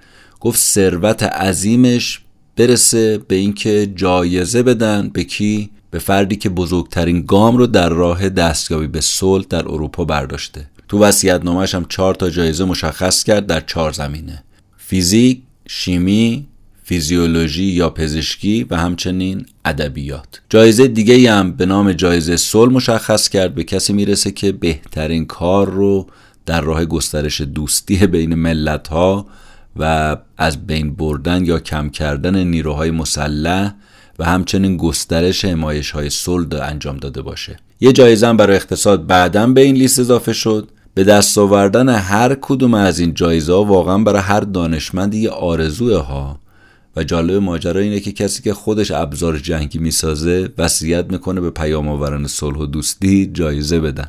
الان می‌خوایم درباره ارتباط دانشمندا و دولت‌های تمامیت خواه یا همون دولت‌های توتالیتر صحبت کنیم. نویسنده میگه که دانشمندایی که تحت سلطه حکومت‌های دیکتاتوری یا رژیم‌های تمامیت خواه اینا زندگی می‌کنن واقعا تصمیمات سختی پیش روشون هست. اینجا دانشمندا چند دسته میشن. دسته اول اونایی که وفادارانه به حکومت خدمت می‌کنن و چه بسا از همین رهگذر موقعیت سیاسی پیشرفت خودشون هم به دست میاد. دسته بعدی کسایی که دسته دوم حفظ ظاهر می‌کنن و تا جایی که می‌تونن از تعهد به رژیم سر باز می‌زنن. دسته سوم روش های مخفی رو به کار می‌گیرن برای اینکه از خدمت به دولت تفره برن یا حتی در جهت براندازی رژیم اقدام می‌کنن. دسته چهارم که کم هستند دانشمندایی که اصلا مخالفت خودشون رو ابراز می‌کنن با سیاست های دولت و البته بابتش هزینه های گذاف شخصی زیادی را هم متقبل میشن. خانم لزلی استیونسون و همکار نویسندش مثال های عینی رو از این نوع رفتارهای دانشمندا برای ما ذکر می‌کنه که ما سه تا نمونه رو اینجا بیان می‌کنیم. نمونه اول دانشمندی بود که تو مقام خودش ابقا شد و سعی کرد علم آلمان رو از افراتیگری حکومت نازی حفظ بکنه. یعنی جناب ماکس پلانک. وقتی که هیتلر به قدرت می‌رسه دانشمندا سر یه دوراهی سخت قرار می‌گیرن. یا باید به کارشون تحت حاکمیت جدید ادامه بدن و به اصطلاح سازش کنن یا اینکه نه کشورشون رو ترک کنن. جناب فریتز هابر از جمله کسایی بود که پس از عمری وطن پرستی مجبور شد که گزینه ترک وطن رو و جلای وطن رو انتخاب کنه. اما فیزیکدان برجسته جناب ماکس پلانک تصمیم گرفت که نه تو مقام خودش باقی بمونه و به کشورش به اصطلاح خدمت کنه تا شاید به قول خودش بتونه چهره علم رو اون چنانی که در آلمان نازی درخشان هست درخشان نگه داره. و نظار دستخوش سیاست و حکومت بازی بشه. پلانک رو به جرأت ما می‌تونیم آغازگر فیزیک کوانتومی هم البته نام ببریم. به طوری که شما می‌بینید نظریات جدید پلانک در فیزیک در یکی از مقالات معروف انیشتین مورد استفاده قرار می‌گیره. تو جنگ جهانی اول پلانک از موضع کشورش پشتیبانی می‌کنه. وقتی هم که هیتلر میشه صدر اعظم پلانک دبیر آکادمی علوم و رئیس انجمن قیصر ویلهولم میشه. پلانک با تمام بدبینی هایی که نسبت به نازیسم داره اما ترجیح میده تو پست خودش باقی بمونه و به علم آلمان خدمت می‌کنه. پلانک به خاطر احترامی که برای هابر و دانشمندای یهودی دیگه از جمله خود انیشتین قائل بود شخصا از هیتلر درخواست می‌کنه که هابر رو دوباره به مقامش برگردونه و ابقا کنه. اما خب معلوم این اتفاق نمیافته و این قضیه فقط باعث خشم بیشتر هیتلر میشه. پلانک هم که می‌بینه با عقل نمیشه با این آدم صحبت کرد خودشو می‌کشه کنار و اینجوری میشه که هیچ وقت به صورت عمومی با دولت مخالفت نکرده. گرچه تمام سعیشو کرده که دانشمندای یهودی کمتری از کشور اخراج بشن. وقتی هم که متفقین به آلمان پیروز میشن اجازه میدن انجمن قیصر ویلهولم با نام جدید انجمن ماکس پلانک بازگشایی بشه. انجمن به افتخار این فیزیکدان برجسته و البته وطن پرست نامگذاری میشه. دانشمندیه که سعی می‌کنه برای محافظت از علم آلمان در مقابل دخالت نازی ها با دولت مجبور به مصالحه بشه. این یه نمونه از اون دانشمند است نمونه دوم مخالفت شجاعانه آندری ساخاروفه. جناب ساخاروف تصمیم می‌گیره که تو اتحاد جماهیر شوروی سابق از جایگاه خاص خودش برای نفوذ اجتماعی تو جامعه بیاد استفاده بکنه. دانشمندای شوروی تو اون زمان توانایی ساخت بمب اتم رو پیدا کرده بودن. مسئولیت ساخت بمب هیدروژنی به کسی واگذار نمیشه جز جناب ساخاروف. موفقیتش تو این زمینه به جایی می‌رسه که شوروی از ایالات متحده هم میفته جلو. ساخاروف هم به پاداش موفقیتش به عنوان عضو ثابت آکادمی علوم انتخاب میشه. ساخاروف خیلی زود متوجه میشه که آلودگی رادیواکتیو که حاصل خب می‌دونیم آزمایش بمبای هسته‌ای است این چقدر سمیه چقدر خطرناکه. و به خاطر همین از رهبرای شوروی درخواست می‌کنه که آقا دست بردارید. خود شخصا با خروشچوف وارد مذاکره میشه. اما کارش هیچ حاصلی نداشت. هیچی آخر سرم بهش گفتن که بهتر سر تو کار خودت باشه و سیاست رو به سیاست مدارا بسپاری. دقدقه های ساخاروف از مسائل علمی به مسائل اجتماعی و سیاسی هم کشیده شد. خیلی زود شدی که از مدافعان اجتماعی آزادی عقیده و حقوق بشر و پیوست به جمع مخالفا. پس از اینه که شما می‌بینید مسئولیت امنیتیش رو از دست میده و از مقام پژوهشیش خل میشه و دیگه به خاطر فشارها نمی‌تونه به کار علمی هم ادامه بده. بنابراین دستگیر میشه و تبعید میشه. بعدا که گرباچوف روی کار میاد و سیاست فضای باز حاکم میشه ساخاروف از تبعید آزاد میشه و سری نقش پیشرو رو پیدا می‌کنه برای اصلاح طلبا. به حال وجهه ملی اجتماعی اخلاقی ساخاروف اونو به یه جایی میرسونه که گرباچوف مجبور میشه تو مراسم تدفین ساخاروف بهش ادای احترام کنه. نویسنده این کتاب میگه شکی تو این نداریم که اگه ساخاروف تصمیم نگرفته بود که درگیر مسائل اجتماعی و سیاسی بشه سهم بیشتری می‌تونست تو پیشرفت فیزیک محض داشته باشه. اما شاید دستاوردهای اجتماعی و اخلاقیش تو اتحاد جماهیر شوروی کمتر از کار علمی که می‌تونست انجام بدم نباشه. نمونه سوم نمونه جالب حسین شهرستانیه. فیزیکدان هسته‌ای عراقی تحصیل کرده بریتانیا و کانادا که از همکاریش با صدام حسین برای ساخت بمب اتم خودداری می‌کنه. حکومت صدام شهرستانی رو به 20 سال حبس محکوم می‌کنه اما بعد از 10 سال به دنبال اون بمباران بغداد تو جنگ خلیج فارس از طریق مرز ایران ایشون فرار می‌کنه. چیزی که همیشه شهرستانی رو رنج می‌داد این بود که چرا همکارای دانشمندش باید با رغبت یا به حال شاید تحت فشار صدام با حزب بس همکاری بکنن. نویسنده کتاب میگه حالا که صحبت از ارتباط دانشمندا با سیاست پیش اومد خوبه که اینو بگم که دانشمندا معمولا به قدرت سیاسی دست پیدا نمی‌کنن. اما شما موارد کمی رو هم می‌بینید که چنین چیزی اتفاق میفته اگر این اتفاق بیفته دیگه نمی‌تونن با گرفتن قدرت سیاست همچنان یه دانشمند فعال باشن. چون زمان و توان بهشون اجازه نمیده تو هر دو تا شغل بدرخشن. هر کدوم از شغل ها گرفتاری های مخصوص خودشو داره نمی‌رسن. اما نمونه ای از کسایی که تونست این تعادل رو برقرار بکنه هایم وایزمان هست. شیمیدانی که به عنوان سرپرست آزمایشگاه های نیروی دریایی تو جنگ در بریتانیا کمک کرد و در عوض بریتانیا هم بهش قول دادن که برای اینکه یه میهن برای یهودیا پا بگیره ازش حمایت می‌کنن. بعد از اینه که شما می‌بینید کاملا فعالیت های علمیشو می‌ذاره کنار تمام هم و غمش رو صرف می‌کنه به اینکه به سمر برسونه دولت اسرائیل رو. و اتفاقا خودش هم اولین رئیس جمهور اسرائیل میشه. بعد از بیان ارتباط دانشمندا با حکومت و سیاست می‌خوایم بریم سراغ اینکه علوم رفتاری چجوری پیدا شد و اصولا چجوری میشه علم درباره انسان به کار گرفته بشه که بحث خیلی جالبی توصیه می‌کنم حتما بشنوید. ببینید یکی از نخستین کسایی که پیشنهاد کرد یه تحقیق علمی درباره طبیعت بشر انجام بشه جناب دیوید هیوم بود. استدلال هیوم این بود که چرا وقتی یه فیلسوف منظورش نیوتون بود قوانینی که بر سیارات و چرخش اونها حاکم است رو می‌تونه معین کنه چرا ما نیم این کار درباره انسان انجام ندیم؟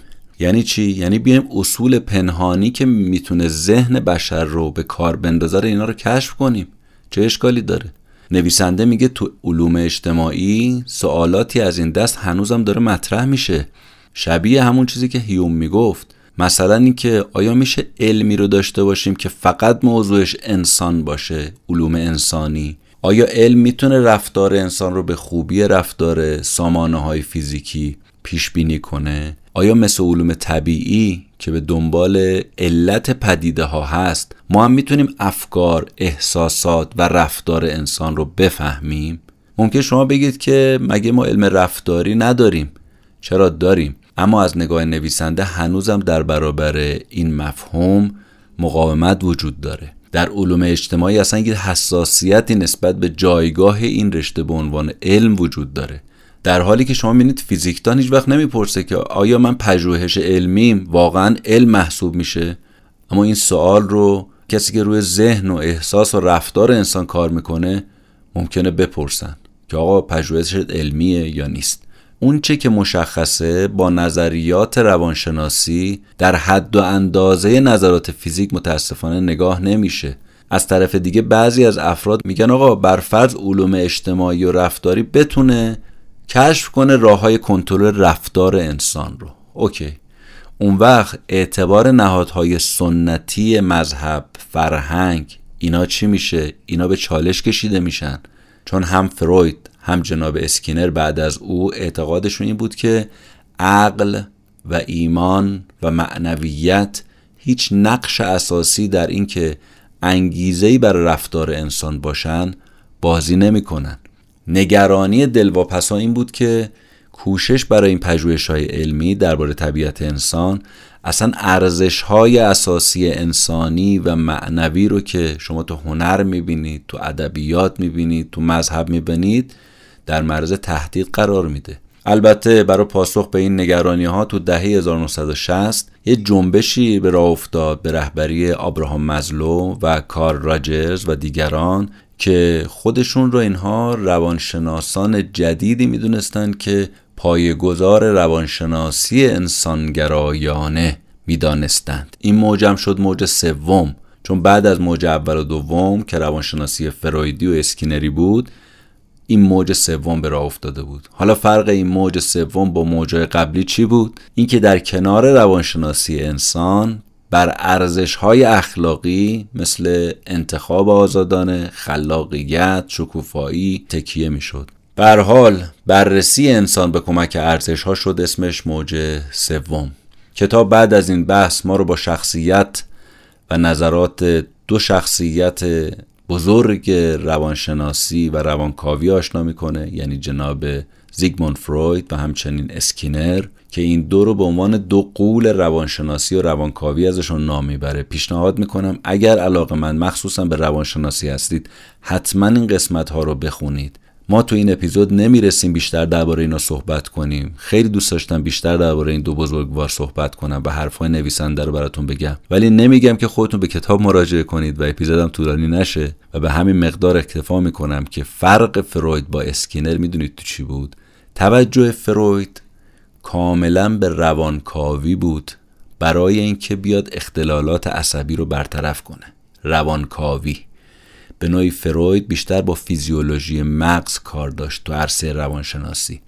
اما اسکینر درست نقطه مقابل فروید علاقمند به روانشناسی رفتاری بود و واقعا می‌تونیم پایه‌گذار روانشناسی رفتاری یا همون مکتب رفتارگرایی رو همین اسکینر نامگذاری بکنیم. اسکینر و قبل از اون فروید هر دوتا آرزوشون البته این بود که بتونن یه روانشناسی علمی و در حال گسترش رو به جامعه بشریت ارائه بکنن که بتونه حقیقت رفتار انسان رو کشف کنه.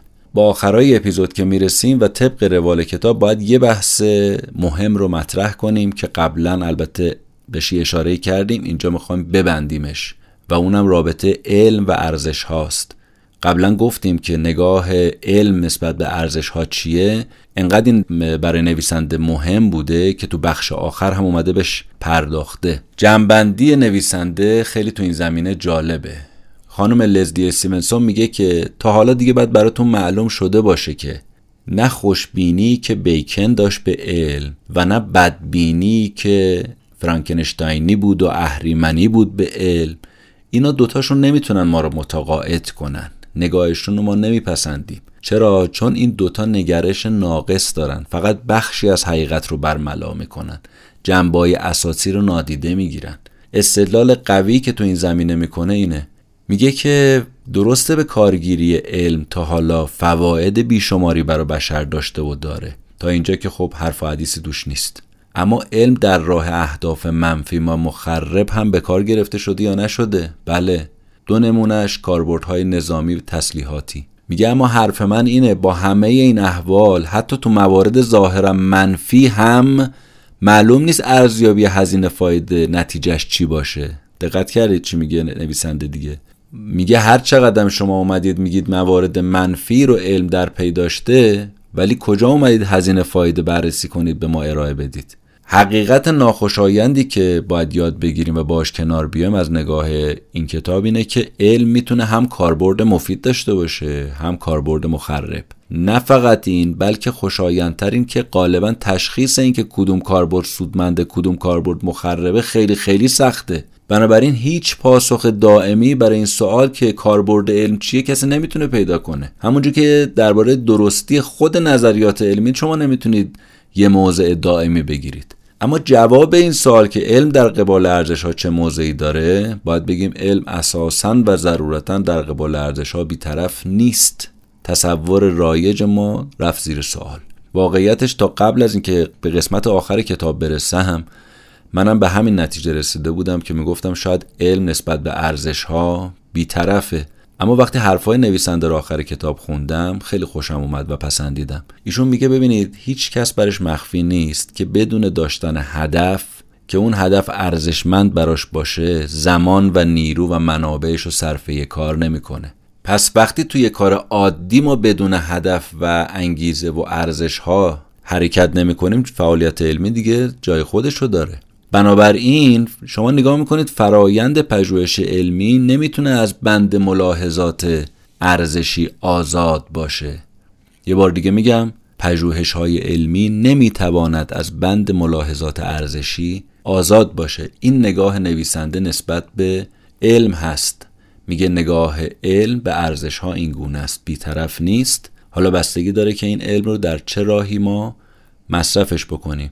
آیا در راه ارزش ها استفاده می‌کنیم یا در راه ارزش ها استفاده نمی کنیم در مجموع خود من واقعا با این کتاب 500 صفحه‌ای خیلی مدت خوب زندگی کردم. تو حدود این یک ماه خیلی باش کیف کردم چیز یاد گرفتم. خیلی حرف کتاب داره. توصیه می‌کنم حتما یه سری بزنید. این کتاب رو نشر نو منتشر کرده. کتاب بسیار ارزشمندیه. ترجمه نسبتا خوبی هم ازش شده. و امیدوارم که مورد استفاده و خوشحالیتون قرار گرفته باشه.